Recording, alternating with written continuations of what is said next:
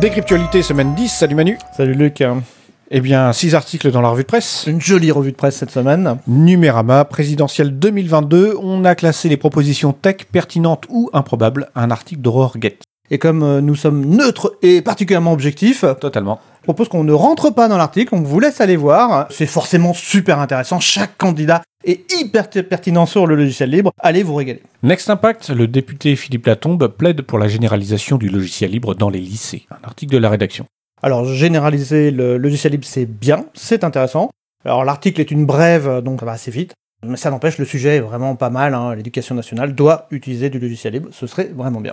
ZDNet France, quelle différence entre GitHub et GitLab? Un article de Steven Vaughan Nichols. Alors ça commence bah, déjà bien, c'est pas les mêmes lettres. Tu vois, Git, B, euh, oui, mais Hub, Lab, non, bah, c'est différent, tu vois. Voilà, bon bah merci. Alors euh, Git, c'est important, c'est un logiciel qui permet de stocker du code source, donc bah, dans le monde du logiciel libre, c'est vital même. Ça a été fait par Linus Torvald, donc euh, c'est quand même important. GitHub a été racheté par le grand ami Microsoft à coup de milliards. Il t'a mis à mort. Exactement. Et GitLab est beaucoup plus décentralisé. C'est pas un site web sur lequel on va déposer du code. C'est aussi un logiciel libre qu'on peut chacun euh, installer. Dans les entreprises et les administrations, ça marche assez bien. RTS.ch, l'idée d'un cloud souverain réapparaît en Suisse. Un article de Pascal Vasmer. Réapparaît parce qu'on a déjà parlé de cloud souverain en France et en Europe.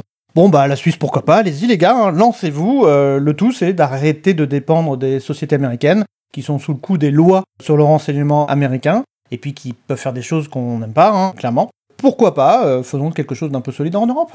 Actualité des livres en commun, un article de Ossine Boadjera. Plutôt sympa, ça présente Framabook, euh, c'est toute une maison d'édition, euh, donc c'est assez intéressant, gérée par Framasoft, euh, des gens qu'on suit beaucoup, qu'on apprécie énormément. Et effectivement, ils sont très courageux et ambitieux, et ils ont comme ambition de faire du livre libre. C'est plutôt sympa, intéressant. C'est pas toujours d'une qualité euh, égale, mais c'est- mais c'est fait par Alors des que volontaires. Dans l'édition euh, normale, tout est toujours parfait. Exactement, exactement, t'as bien vu le truc, mais il semblerait que bah, être éditeur, c'est un boulot compliqué, lourd et parfois ingrat. Donc euh, ils rencontrent ça, mais ça n'empêche, c'est euh, vraiment une idée intéressante, c'est pas mal.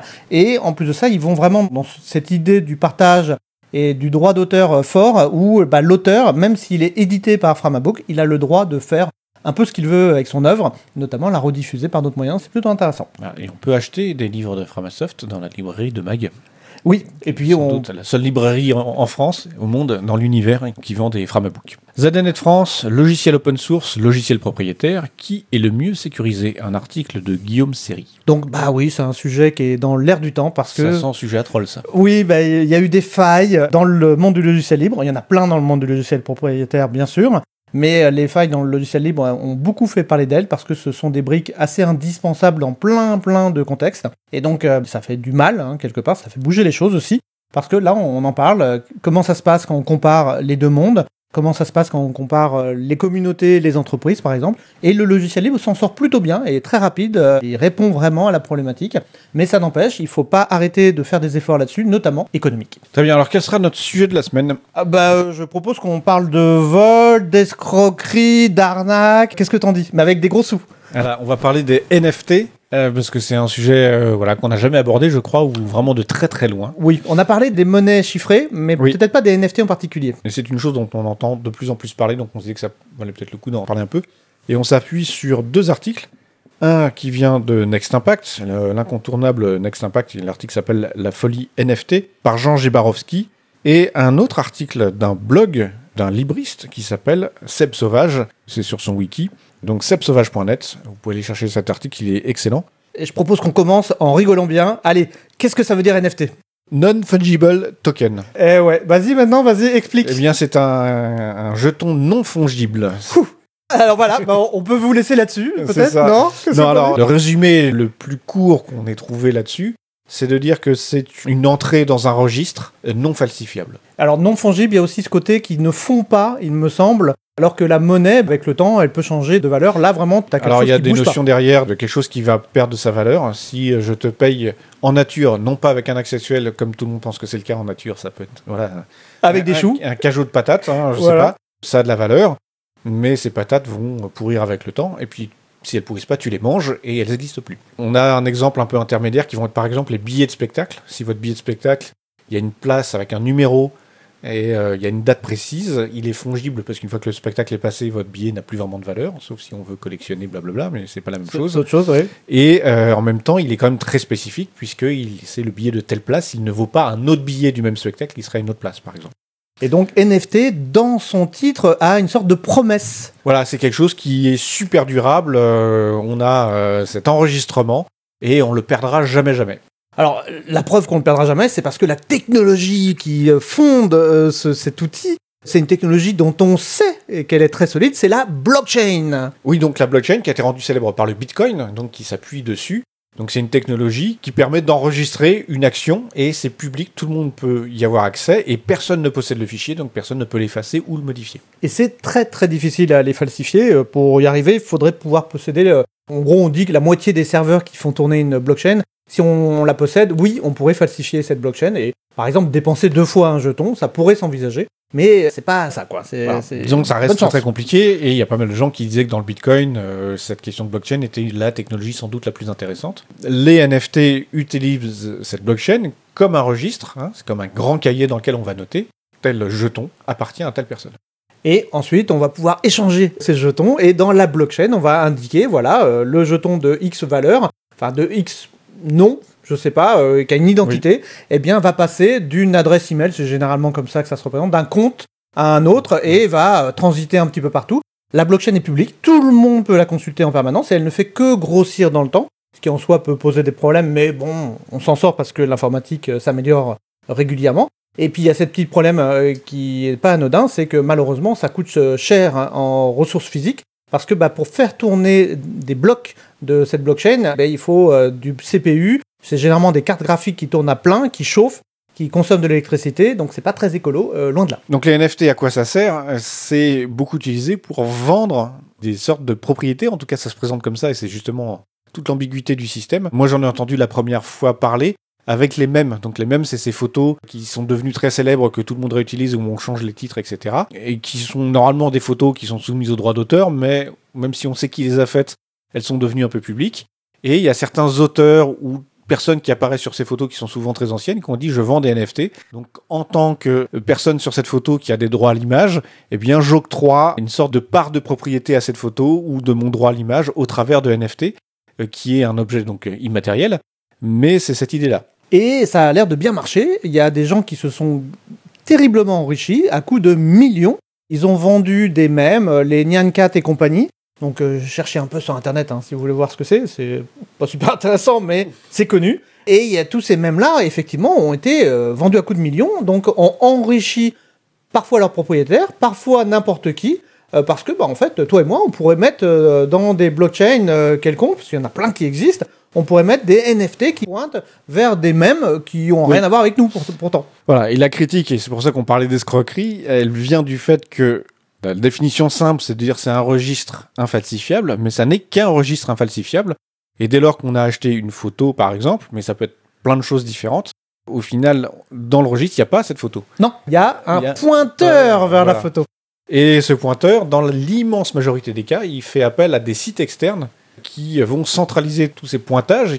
Mais dans l'idéal, et les gens qui aiment bien la blockchain et, et le bitcoin, etc., disent que c'est un système décentralisé, personne ne peut le posséder, etc. Or, là, on est dans un système où bah, c'est centralisé dans l'immense majorité des cas. l'objet. Le fichier, sachant qu'un Oui. fichier par essence c'est assez facile à copier.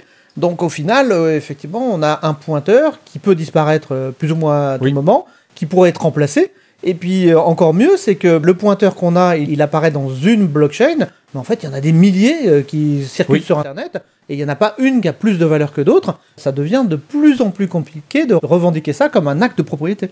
En plus, par rapport à ce que tu dis, c'est que n'importe qui peut dire euh, tiens, je prends n'importe quelle photo, n'importe quoi, euh, et je le vends, et je dis oui, oui, c'est à moi, alors que c'est pas le cas. D'ailleurs, n'importe qui pourrait le faire, mais n'importe qui, le fait. Effectivement. Et d'autant plus facilement qu'il existe, comme tu le dis, des milliers de blockchains et donc c'est impossible d'avoir une vue d'ensemble. On peut tout à fait imaginer qu'une même personne qui serait un escroc le vende plusieurs fois sur plusieurs blockchains.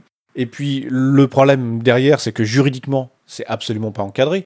Donc la personne qui a vendu ça, il n'y a pas de contrat qui soit légalement valable. Alors, on pourrait imaginer qu'un juge considérait que c'est une preuve d'achat dans un faisceau de preuves euh, à définir. Et après tout, un contrat mémoral peut avoir une valeur, surtout s'il y a des témoins et un faisceau de preuves, encore une fois. Donc ça pourrait fonctionner, mais c'est juste que s'il y a des milliers de blockchains différentes et que les mêmes pointeurs ont été vendus sur plein de coins, le juge, il va se marrer, quoi, au bout d'un moment. Avec euh, un bon avocat et de la chance, peut-être que effectivement on arrive à quelque chose, mais ça reste quand même ultra hasardeux. Moi, j'avais vu un truc, c'est le fils de John Lennon qui euh, a vendu des NFT de la collection d'objets de son père.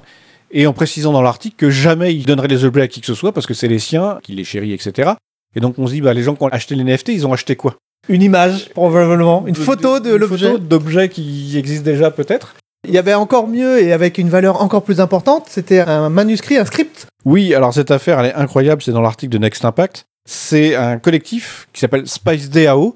Et leur objectif, c'est de réaliser le film Dune euh, tel qu'il avait été euh, conçu par Jodorowsky dans les années 70. Il y avait eu un, un documentaire fait là-dessus, le truc assez incroyable. Et donc, ils ont acheté les NFT d'une copie de ce manuscrit. Ils ont récupéré le fichier, donc la copie, mais ça ne leur donne aucun droit d'exploitation de l'œuvre. Et ils ont payé ça à 90 fois le prix estimé de l'œuvre originale sur Christie's. Donc ils ont dépensé une fortune considérable pour avoir une copie numérique. Bah oui, parce que ça a été, si j'ai bien compris, euh, explicité après. Oui. C'est qu'en gros, ça leur donnait rien de plus que le droit Voilà. de la copie numérique. Ça donnait pas des droits Voilà. d'exploitation. C'est comme quand on va à la librairie et qu'on achète un livre, on a un livre. On n'a pas le droit d'auteur qui nous permettrait euh, de- d'exploiter l'œuvre. Donc je pense qu'ils ont dû se réveiller le lendemain matin de cette explication avec une bonne gueule de bois. Il y a eu aussi, c'est mis dans l'article de Next Impact, des exemples de choses qui ont rien à faire sur de la vente publique. Une radiographie de poumons de victimes du Bataclan. Qu'est-ce que ça vient faire sur euh, Internet? Déjà, c'est chaud, Ouais. mais en plus de ça, considérer qu'on va les vendre ou les soi-disant vendre dans Ça des vendu par un médecin euh, de l'hôpital qui avait fait les radios. Donc Là, c'est- euh, c'est même pas la radio, la personne pourrait dire c'est mes poumons, je vends la, la copie. Mais voilà. L'article de Seb Sauvage est vraiment super bien, il est très rigolo, il est bien écrit. il fait Et- toute une liste. Ouais, il fait une liste d'escroqueries et il explique pourquoi, de, multiples façons, ça tient pas debout, pour les raisons qu'on a résumées, et lui Et plein dans les détails, hein, et, Et- plein d'autres. Et plein d'autres. Mais globalement, ça tourne autour de cette idée-là que, euh, en fait, c'est juste un identifiant et qu'ensuite, il y a un lien qui est fait à un fichier. Et ce fichier, bah, il est sur le serveur de quelqu'un. Il peut changer. Donc, est-ce qu'il sera encore là dans 5 ans? Est-ce que quelqu'un va pas euh, modifier euh, le fichier? Un autre euh, scénario qui met en avant que je trouve très bon aussi, on, voit sur la blockchain que euh, il y a des personnes qui s'échangent un fichier et que ça monte, ça monte, ça monte. Donc on se Et dit, donc bah, la valeur est en train Voilà, de grimper de et ça grimper. devient intéressant de s'impliquer Voilà. là-dedans. Du coup, on arrive à l'acheter à pas trop cher, mais qu'est-ce qui nous prouve que les X personnes qui se sont échangé le NFT avant ne sont pas de mèche ou ne sont pas la même personne avec plusieurs comptes? Euh, Voilà. euh, Moi, ça me fait penser à ce qui probablement arrive aujourd'hui, c'est des œuvres d'art réelles qui sont achetées réellement par des gens Oui. qui ont de l'argent à y mettre. hein. Souvent des gens euh, un peu ultra riches qui se disent tiens, euh, qu'est-ce que je vais faire de mon argent? Je vais le stocker sous la forme d'une œuvre d'art, qui vont se l'échanger dans ce qu'on appelle des ports francs, là où il y a peu de ou pas de taxes qui s'appliquent, et qui vont l'échanger avec d'autres milliardaires, qui vont eux-mêmes le pouvoir le revendre à d'autres milliardaires et oui, faire en une plus, ça, il y a boucle, euh, l'optimisation fiscale possible parce que quand on investit dans l'art, voilà, on soutient la création, donc du coup, on peut avoir des petits avantages. Il y a quelques temps, je t'ai retrouvé à troller avec quelqu'un sur euh, justement le rôle de l'art contemporain notamment. Et du coup, je cherchais un article là-dessus et j'ai pas eu besoin en fait parce que je suis tombé sur le site d'une entreprise de conseils en, en placement. en stratégie artistique pour les entreprises. Et donc, il y a des gens dont c'est le métier. Et si j'ai bien compris, en plus de ça, l'État et les collectivités, euh, elles aident à ce système-là, Alors, c'est d'autres choses. J'ai pas creusé là-dessus, mais qui disait qu'en fait, il y a très peu d'acteurs dans le domaine et que la puissance publique, avec sa politique artistique, va acheter des œuvres et donc lancerait un petit peu le jeu de Jacadi en disant, ah, lui, c'est bon, on a mis de l'argent, donc on a lancé la machine, etc. De donner de la valeur à cette œuvre et que ce serait très arbitraire. On peut imaginer que c'est ce qui se passe euh, avec les médias aujourd'hui. Chaque Oui. fois qu'il y a une NFT qui choque tout le monde par le tarif à laquelle elle a été changée, tout ça, ça fait que quoi? Bah, Lui donner de la valeur de manière euh, forte, parce que bah, c'est d'en discuter que les gens vont commencer à s'y intéresser. Et j'imagine un milliardaire Oui. qui d'habitude va peut-être stocker sur un compte en banque ou dans de la dette souveraine ou dans de l'art, bah là il va se dire il y a du bitcoin, il y a des NFT, dans quoi je stocke mon argent, ça doit jouer là-dessus. Un des trucs qui est remonté par Seb Sauvage qui est très intéressant aussi, c'est que que ce soit pour le Bitcoin ou les NFT, la très grosse majorité des Bitcoins et des NFT sont aux mains d'une minorité d'individus. Donc on a, retrouve ce même principe de concentration euh, des éléments. Donc pour orienter un marché et jouer avec, c'est effectivement euh, super efficace. Euh, voilà, alors pourquoi les NFT C'est de la spéculation massivement. Pas mal de gens qui en parlent dans le jeu vidéo, notamment il y a des éditeurs qui ont dit allez, euh, on va vous vendre des NFT de machin, etc. Pour l'instant, ça marche plutôt mal. En tout cas, voilà, il faut voir le truc venir de loin. Méfiez-vous. Et puis, si vous voyez des NFT pour nos émissions, bah, achetez-les, hein, parce que peut-être que nous, on va devenir milliardaires grâce à ça. Je pense que pour l'instant, s'il existe des NFT de, de Cryptuality, c'est pas nous qui les avons mis sur le marché. Voilà, à moins que tu les fait dans mon dos, je sais pas. Ah, ah, ah, faut voir, euh, ne va pas voir sur les blockchains officiels en tout cas. bon, sur ce, à la semaine prochaine. Ouais, salut